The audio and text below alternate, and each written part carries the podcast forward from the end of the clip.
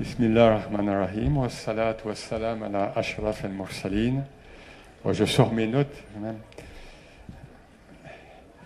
Un cheikh disait à un de ses disciples, « Aiz al-ras wa la ta'iz min al-kurras » Donc, enseigne par la...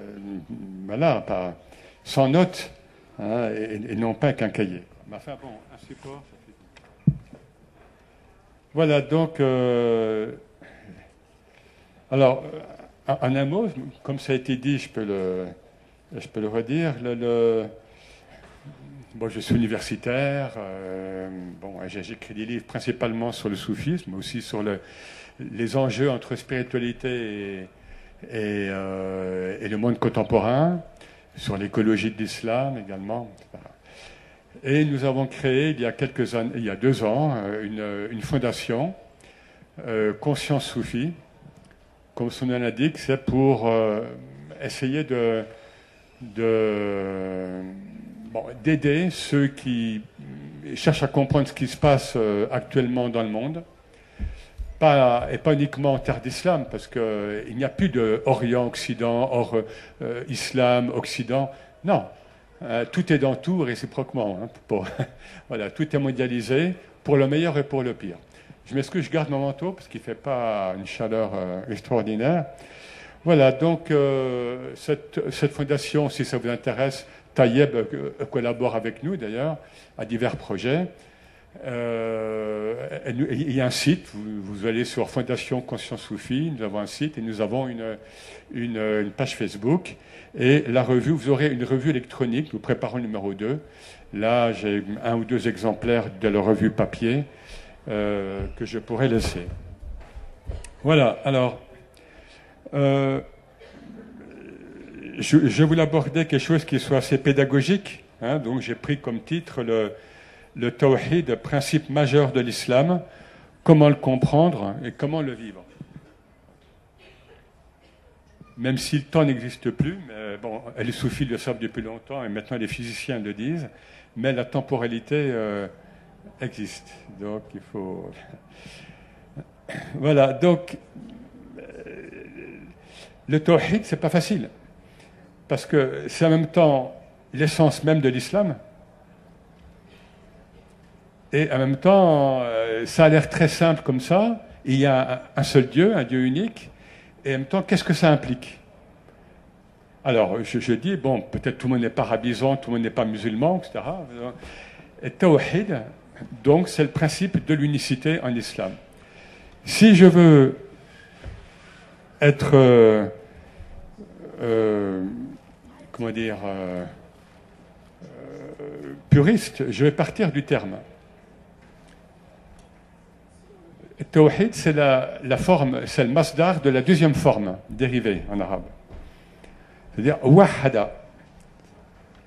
Alors, que ça veut dire unifié? Ça veut dire unifié. Alors, comment peut-on unifier celui qui est unique? Déjà, c'est... Alors, on peut le comprendre comme... reconnaître le réel, c'est ce qu'on appelle aussi « tahqiq ». Vous voyez, une autre « tawhid »,« tahqiq », c'est la même forme dérivée. Réaliser le réel, c'est-à-dire ne pas réaliser nos illusions. « Tawhid », c'est réaliser l'unique et ne pas réaliser euh, nos « wahm », nos « awham », nos illusions. Et dans le « tawhid », on va voir, on, on, on va y aller doucement, mais on peut... Euh, on peut rester en superficie des choses, ou on peut aussi, euh, bien sûr, se, euh, dévier, évidemment. Donc, on traduit souvent, parfois, on, peut tradu on, on traduit tawhid par la reconnaissance de l'unicité. La reconnaissance de... Reconnaître l'unicité. Pourquoi? Il est tel qu'il est, il est un, min al-azal, il est l'abad. Dieu est un, il est le El Wujud, il est l'être, depuis la préternité jusqu'à la post-éternité. Donc il est là, il a toujours été, il est là, il sera toujours. Donc le tawhid, c'est reconnaître ça. C'est reconnaître une évidence. nous, êtres éphémères, êtres illusoires, comment reconnaître cette, ce wujud, cet être qui n'est pas limité par le temps et par l'espace? Comment, comment le concevoir? Ben, là, on va voir que les ulama et les maîtres spirituels, ben, ils, ils, vont créer, ils vont creuser le sillon, hein, euh, mais de bonne manière pédagogique, parce que le tawhid, au, au sens spirituel, ça peut aller très loin. Alors, le tawhid, c'est notre, c'est notre fitra. Et on a un hadith connu, l'islam din al-fitra. L'islam, c'est la religion de la pure nature originelle. Al-fitra, c'est la pure nature originelle. Prenez le verset trente trente, sourate trente, verset trente. Hein. Al-fitra, c'est ce que Dieu a imprimé, hein, fatara, sur les humains, dans les humains. Donc, la pure nature divine, évidemment, qui est pure, sinon Dieu, qu'il a imprimé en nous. Donc, ce, ce principe d'unicité, c'est même pas un dogme. C'est une évidence.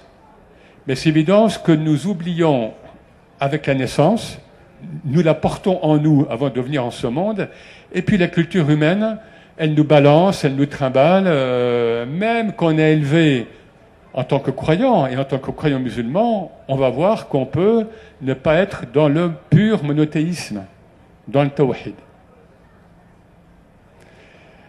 Alors, première évidence, bon, le tawhid, il est contenu dans le premier pilier de l'islam,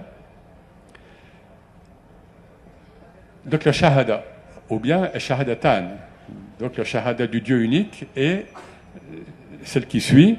Donc Dieu unique, c'est vertical, et la deuxième partie de, de la shahada, Muhammad Rasulullah, c'est l'aspect plus horizontal, c'est-à-dire comment l'islam va se, va descendre, et tanzil, comment il va être déployé durant vingt-trois ans par la mission prophétique donc du prophète, sallallahu alayhi wa sallam, et puis au cours des âges, des cultures, des âges, des... des, des euh...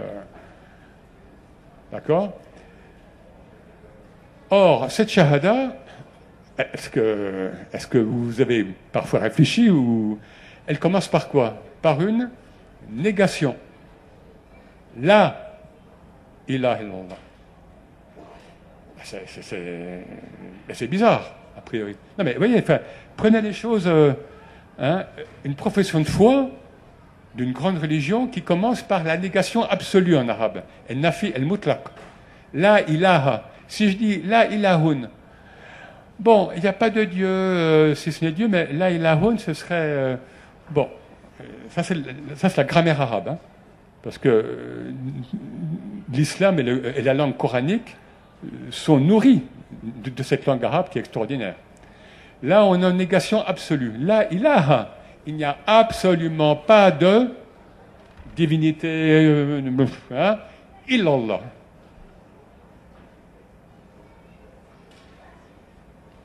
On commence par une négation.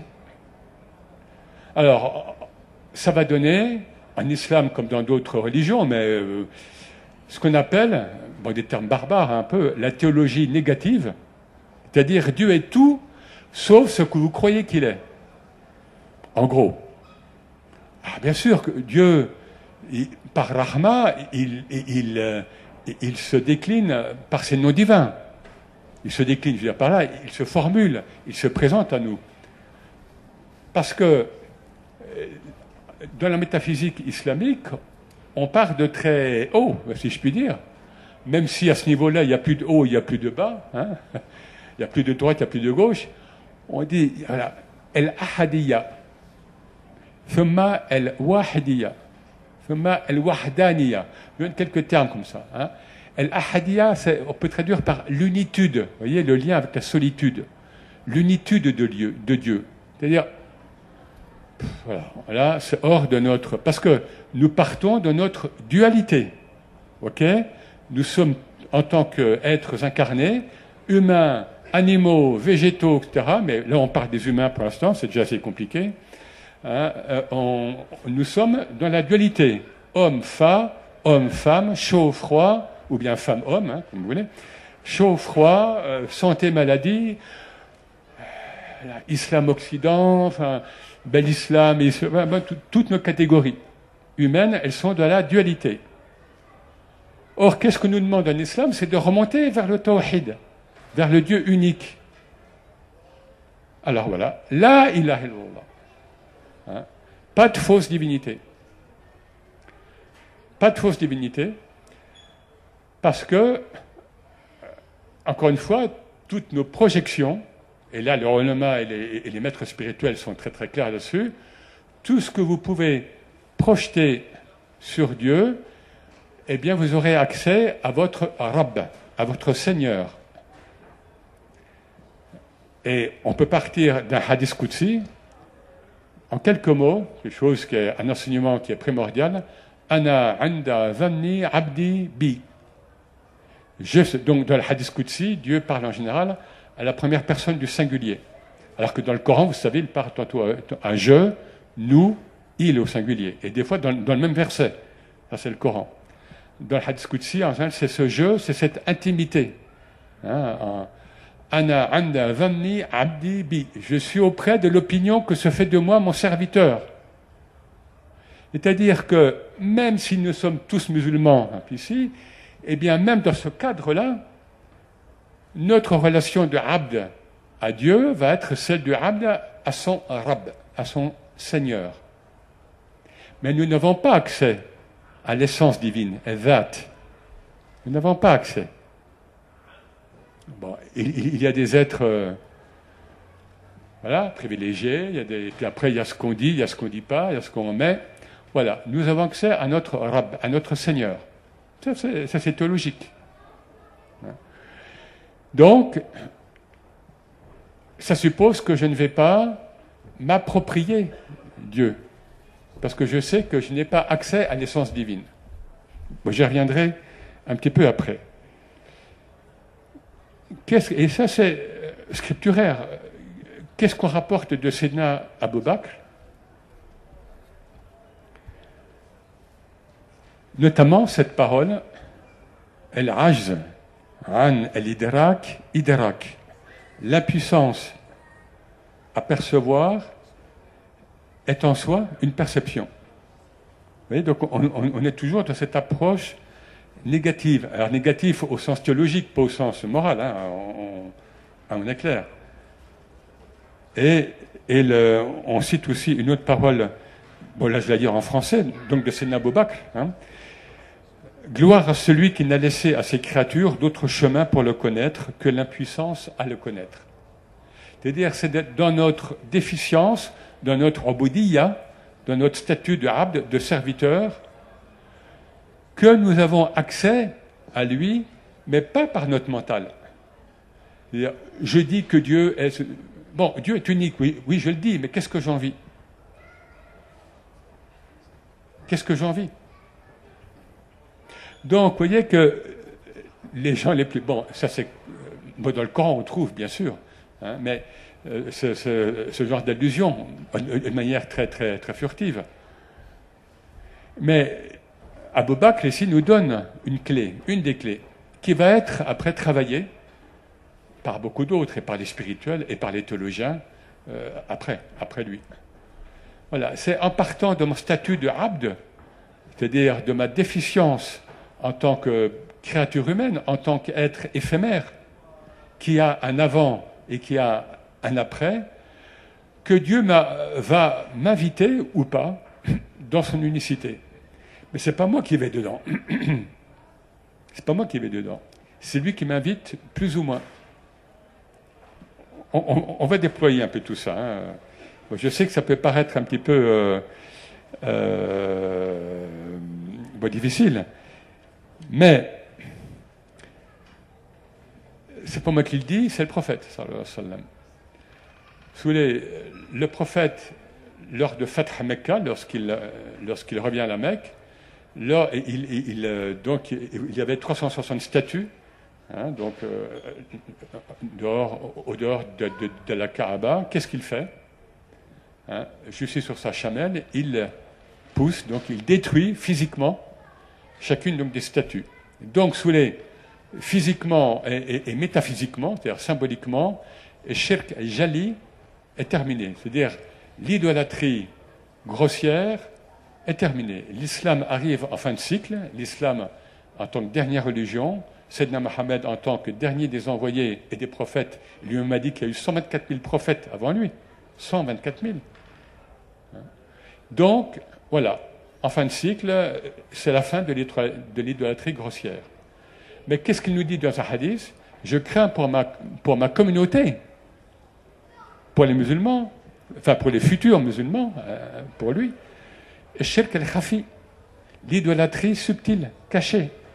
Et il dit qu'elle sera, elle sera plus difficile à détecter qu'une fourmi sur un rocher par une nuit noire. Parce que l'idolâtrie grossière, c'est, voilà, adorer une statue, adorer une source, adorer... ok, bon, c'est, c'est, ça c'est grossier. Mais, mais, mais, mais, quand, quand notre ego interfère, s'interpose entre Dieu et, et moi, et ma naissance spirituelle, lorsque je place d'autres choses, le foot, la voiture, le, mon pays, al-Watan, ah oui, al-Watan, ou d'autres choses entre Dieu et moi, est-ce que je ne suis pas, parfois, dans le shirk et khafi? En tous les cas, c'est un hadith du prophète. Je crains pour ma communauté l'idolâtrie cachée qui sera plus difficile à, à saisir qu'une fourmi sur un rocher par une nuit noire. Et je dis ça aussi parce que nous, musulmans, nous ne croyons plus monothéistes que les autres, souvent. Moi, j'étais chrétien, jeune.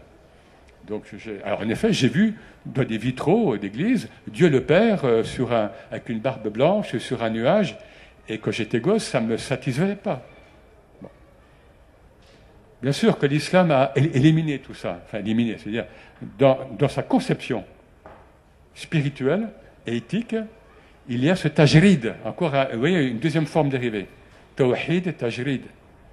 Et Ibn Taymiyya, et, et qui était soufi par ailleurs, mais ça c'est un autre débat, parle de tajrid et l'uluhiyya, c'est-à-dire comment dépouiller la, la pure divinité. Donc le tajrid c'est quoi? Justement, jarrada, c'est-à-dire je, j'ai, je, j'élague, c'est élaguer un arbre. Hein. J'élague ma conception de Dieu. Dieu n'est pas ceci, Dieu n'est pas cela. Dieu n'est... Et là, vous avez des maîtres qui, qui vous parlent de ça. Mais alors, c'est dur, parce qu'il reste quoi? L'humain, euh, même s'il est musulman, il, il a besoin d'avoir un lien avec Dieu.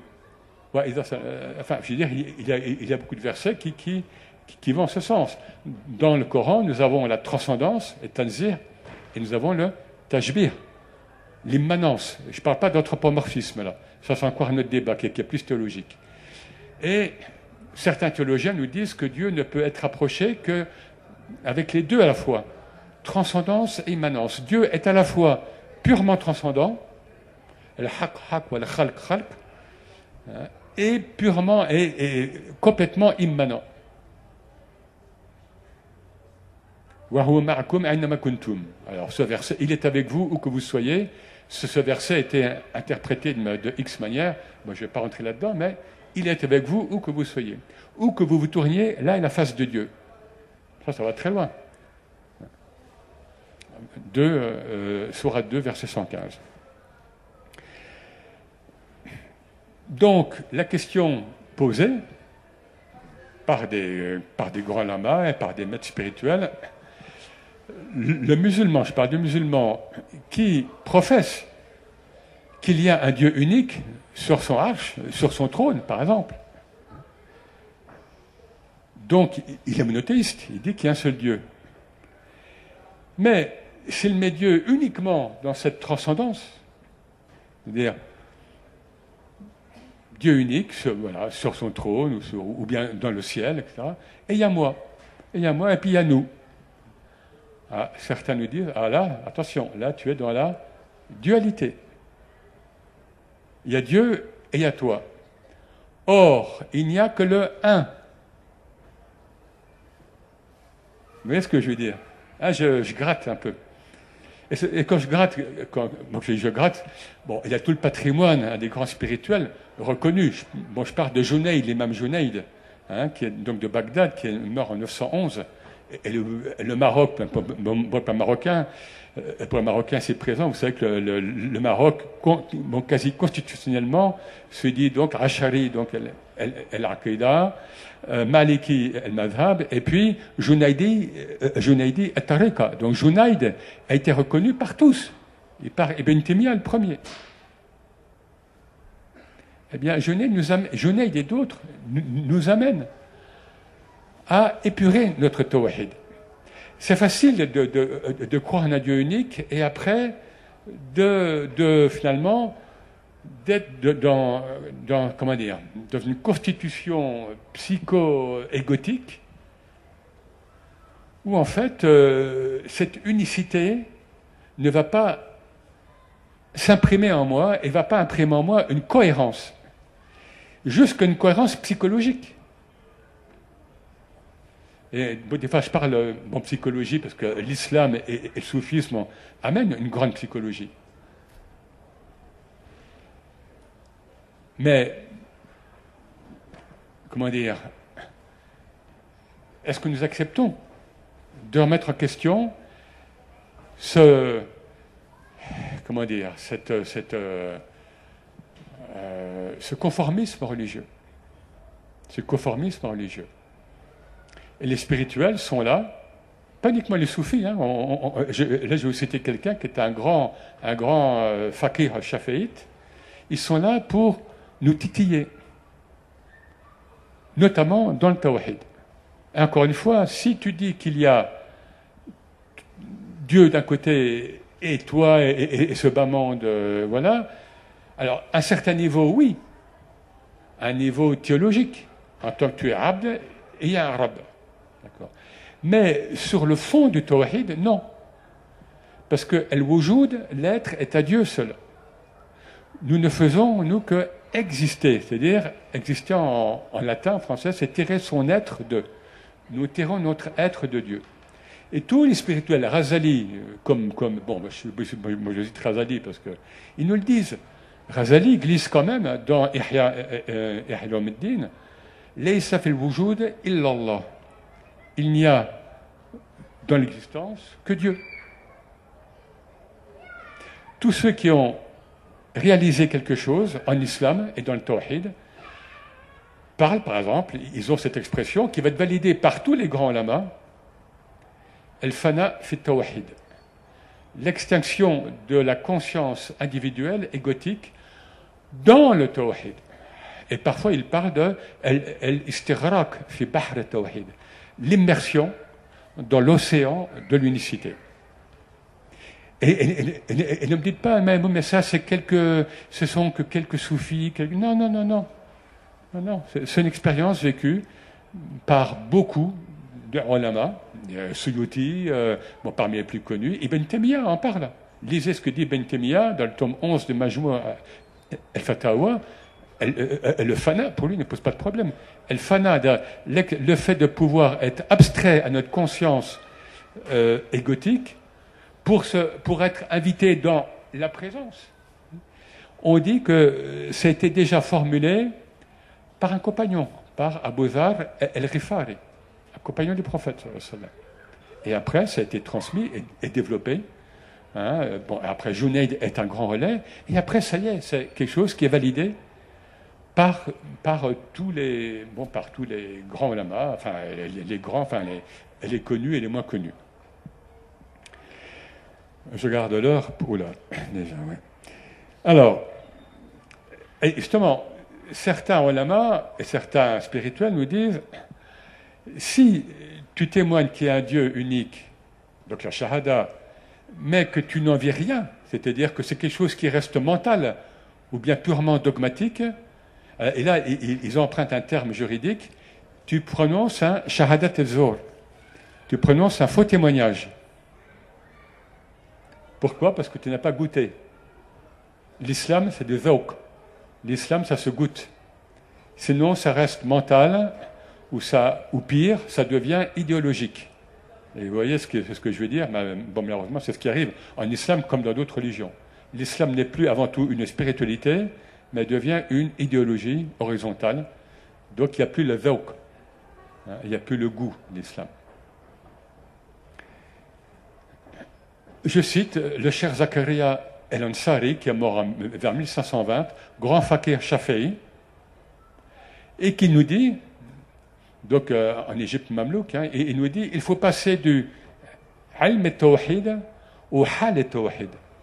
Il faut, il faut passer d'une science encore extérieure du tawhid au hal, à l'état intérieur du tawhid. C'est pas Ibn Arabi qui dit ça, c'est pas... Euh, non, c'est un grand qadi. Il, il était grand qadi malgré lui, parce qu'il ne voulait pas l'être, mais enfin bon. Et c'est un grand euh, imam, celui-là. Cheikh l'Islam, Zakaria El Ansari, qui est enterré au Caire, au pied de l'imam Shafi'i. Passer du ilm, passer d'une science extérieure au hal et tawhid.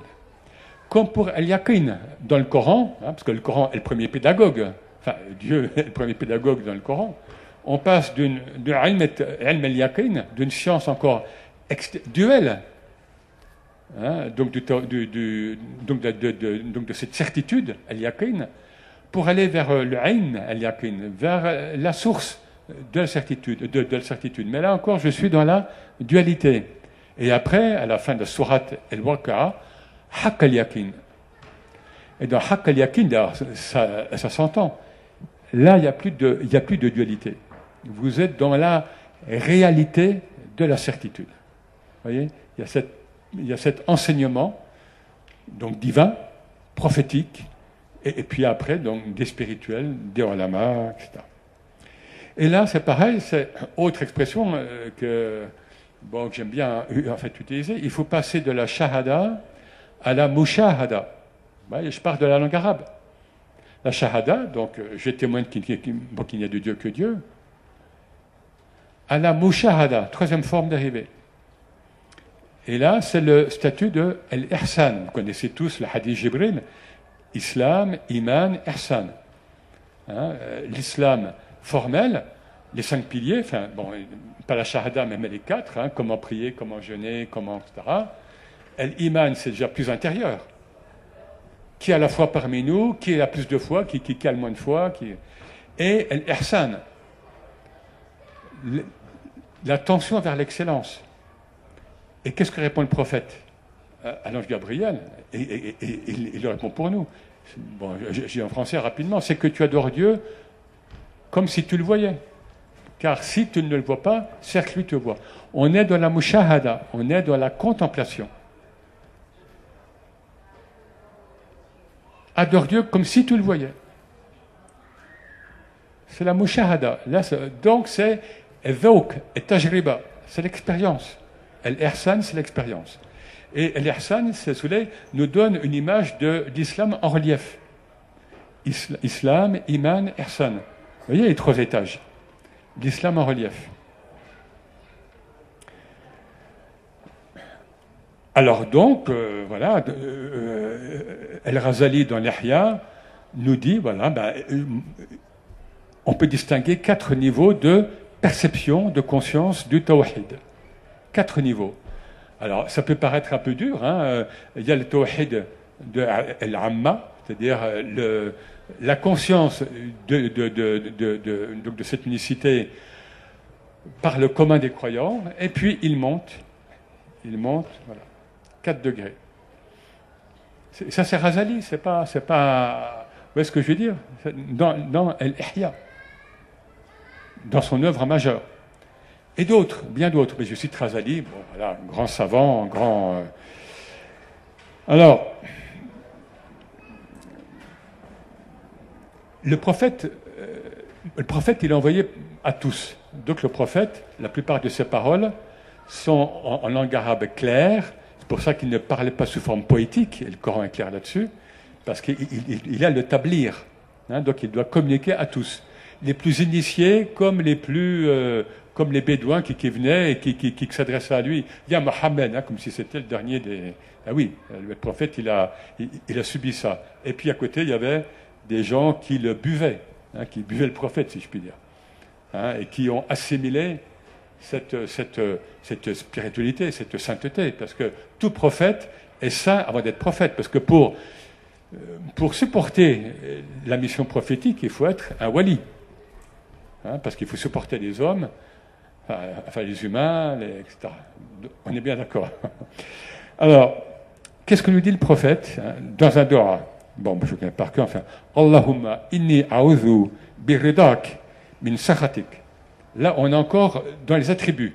Hein. Oh mon Dieu, je cherche refuge dans ton agrément contre ta colère. Wa bi mu'afatik, pardon, min uqubatik. Et je cherche refuge dans ton pardon, enfin dans, ton, hein, dans ta grandeur d'âme, et cetera, contre, contre le châtiment. Et après, voilà, mais wa auzubika minka, wa auzubika minka. Attendez, le prophète qui dit, je cherche refuge en toi contre toi. Pourquoi? Est-ce que vous êtes posé la question si, si, si, si vous connaissez ce dora? Je cherche refuge en toi contre toi. Ben, ça, c'est le tawhid vécu par le prophète. C'est ce qui va être appelé après, très vite, Jama' ad-Dayn, l'union des contraires. Le tawhid, c'est ça, parce que nous sommes incarnés dans la dualité qui, qui est marquée par les contraires. Hein, encore une fois, hommes, femmes, euh, voilà, blancs, noirs, et cetera. Enfin, tout, tout ce qui nous fait souffrir, souvent, tout ce qui nous tiraille. Beau, pas beau, gros, maigre, enfin, tous ces trucs, vous voyez, enfin. Intelligent, ben, bon, euh, il a un bon métier, il est au chômage, enfin, toutes ces dualités, vrai ou faux? Bon, voilà. Bon, musulmans sauvés, les, les autres koufars, les pas, pas, pas, pas sauvés, et cetera, et cetera. Les soufis sont pas bons, les soufis sont, il euh, euh, euh, y a que, enfin, toutes ces dualités. Non, le tawhid, c'est au-delà de ça. Toujours au-delà, toujours au-delà. Aouzubika minka. Je cherche refuge en toi contre toi. C'est énorme. Ça peut paraître en, en passant comme ça. Hein? Et là, là, on n'est plus dans les attributs. On est dans l'essence divine. Donc le prophète euh, nous aide à remonter vers cette unicité. Et c'est pas facile. Donc c'est pour ça qu'il y a eu un enseignement millénaire par les spirituels. Que, en effet, Ghazali le dit, et je, je cite parce que qu'il faut traditionnellement, maintenant, bon, c'est un peu compliqué, mais il faut un cher de tarbiya, un cher d'éducation, parce que dans la matière de tawhid notamment, vous pouvez dévier. Parce que plus on monte, plus on remonte vers l'unicité, et plus, plus c'est fin. Comment dire? Plus c'est épuré, plus c'est subtil. Plus c'est subtil. C'est pour ça que Ghazali et d'autres parlent de plusieurs degrés de conscience du tawhid. Alors, faire tomber les voiles, puis après je vais laisser le temps pour, pour un petit peu euh, le débat.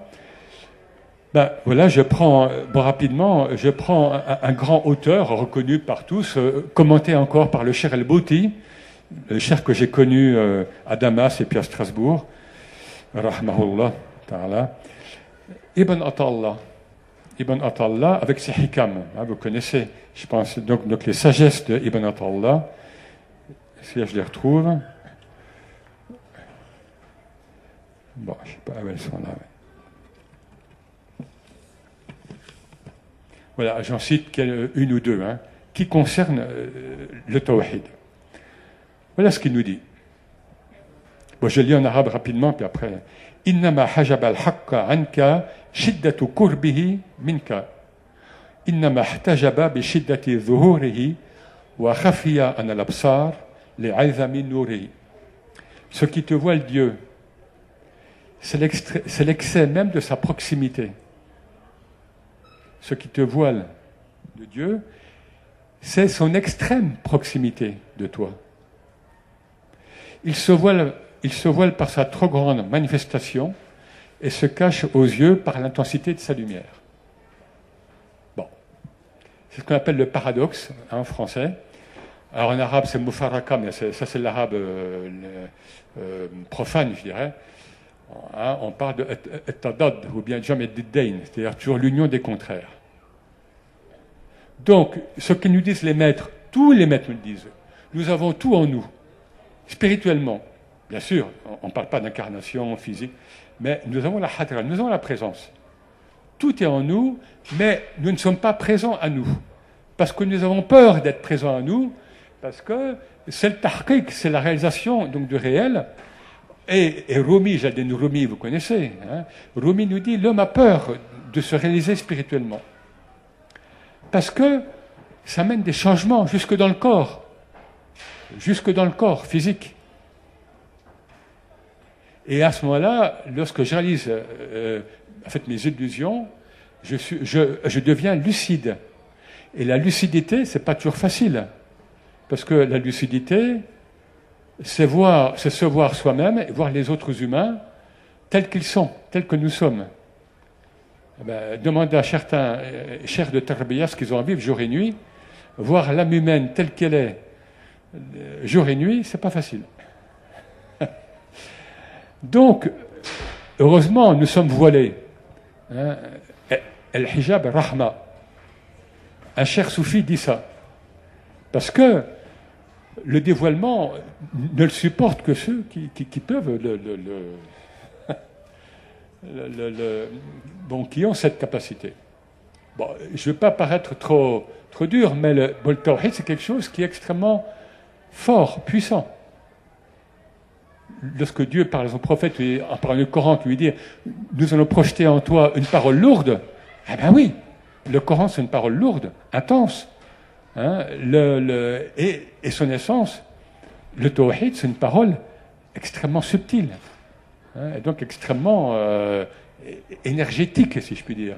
Mais comme toute énergie, il faut savoir la, la, la, la canaliser. Voilà, alors, de manière concrète, psychologiquement, parce que vous me direz, mais ça c'est bien, mais c'est vécu par des...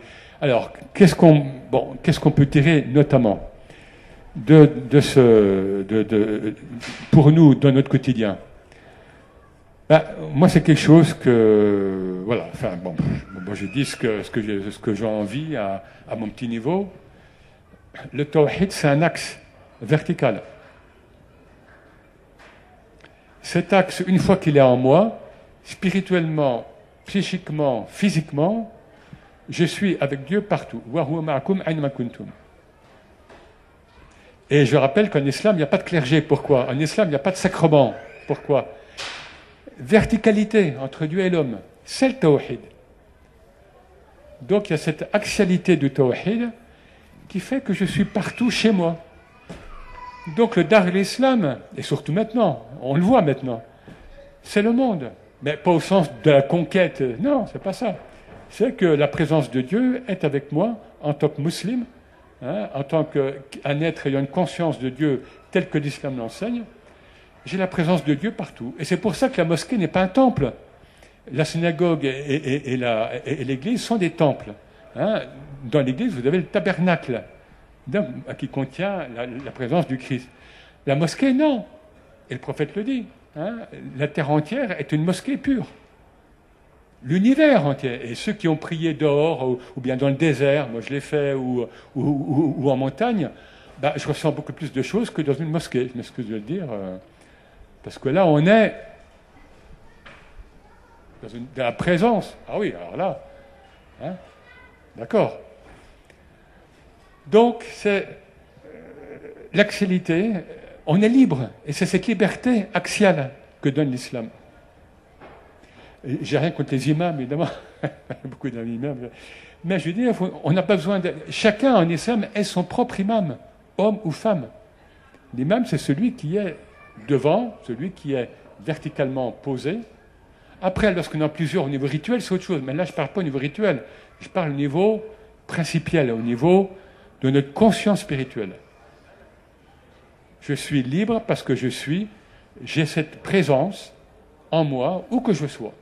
En pays dits musulmans, et je vais, je vais souvent en pays des musulmans, Orient, Maghreb, et cetera, et je dis bien des musulmans, comme en Occident, comme en... J'étais en, en, en, en fait en Indonésie, dont on ne parle pas assez, deux cent cinquante millions de musulmans. Euh, et quel islam? Eh bien, on n'en parle jamais. Bon, enfin voilà. Ardullah wasi'a, donc la terre de Dieu est, est grande. Et puis voilà, donc, soulé, il y a des... Et puis je finis là-dessus. Il y a beaucoup de répercussions pour nous, personnelles, sur ce tawhid. Parce que ça nous amène à nous poser la question, quelle est mon identité? est-ce que je suis avant tout un tel, c'est-à-dire homme, femme, telle profession, tel milieu social, tel pays, j'ai mis dans tel pays, euh, tel, tel pays d'origine, telle profession, euh, euh, telle famille, telle, telle, telle religion. Ou est-ce que j'épure, j'épure, j'épure, et je trouve en moi al-haq. Et là, je vous cite simplement, et, et, et là on se libère. Et là je reprends juste, en fait, une hikma d'Ibn Atallah. On se libère de, nos, de tout ce que notre nafs et tout ce que notre ego a accumulé comme carapace. Et qui nous font souvent souffrir. Oui, j'ai eu des traumas dans mon enfance, on m'a mal enseigné l'islam. Je vois plein de gens comme ça. Même la religion, donc, peut être un obstacle à Dieu. Même la religion. En islam, en christianisme et, et, et, et, et dans toute la religion. Qu'est-ce que nous dit Ibn Atallah? Bon, je connais sa hikma, je crois, par cœur. Attendez voir.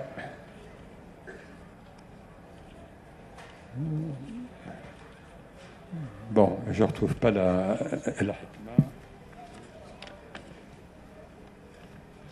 Bon, ah bah. Il nous dit arih nafsak arih nafsak min at-tadbir fama qama bihi anhu anka fala takum bihi anta. Repose-toi, hein, déleste-toi de, de ce que tu crois être ton propre tadbir, c'est-à-dire ta propre gouverne. Voilà. Ah oui, ah là je vais faire ça, mais comment je vais faire ça? Là je vais à Paris, moi je suis de Strasbourg, mais bon, mais s'il y a grève, et cetera. Mais, voilà. Parce que de toute façon, c'est pas toi qui te gères.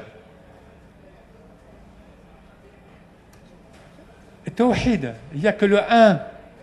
Il n'y a que le un. Donc, toi, tu crois te gérer, toi, tu crois te gérer, moi, je crois me gérer. Wahm, illusion. Alors, je ne dis pas que, bien sûr, qu'au niveau... Vous voyez ce que je veux dire? C'est une question de niveau de compréhension. Mais, fondamentalement, nous ne nous gérons pas. C'est lui qui nous gère. Sinon, on est dans le shirk. Il faut être clair là-dessus. C'est lui qui nous gère. Qui gère ce brin d'herbe, qui gère tel animal, qui gère tel humain, qui gère la planète Uranus, qui gère, qui gère... Qui... Alhamdulillah, Rabbil Alamin. Merci.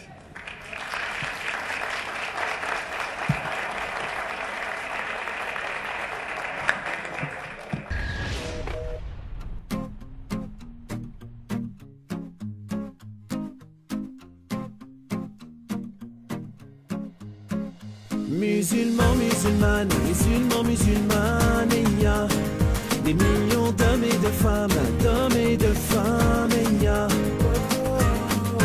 Demande qu'à vivre ensemble en paix, tous ensemble en paix.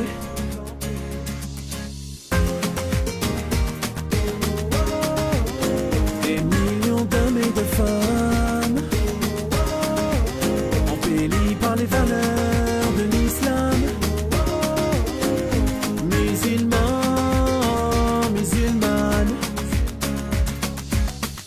j'ai des millions de frères et de sœurs, des hommes, des femmes de toutes les couches sociales, des pères de famille, époux au grand cœur, des sœurs qui s'émancipent avec et sans voile, des sourires, des visages et des cœurs rayonnants, des bonnes âmes de tout âge, originaires des cinq continents.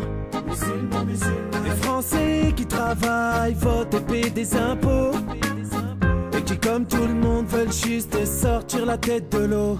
Musulmans, musulmanes, musulmans, musulmanes, il y a des millions d'hommes et de femmes, d'hommes et de femmes, il y a. On ne demande qu'à vivre ensemble en paix, tous ensemble.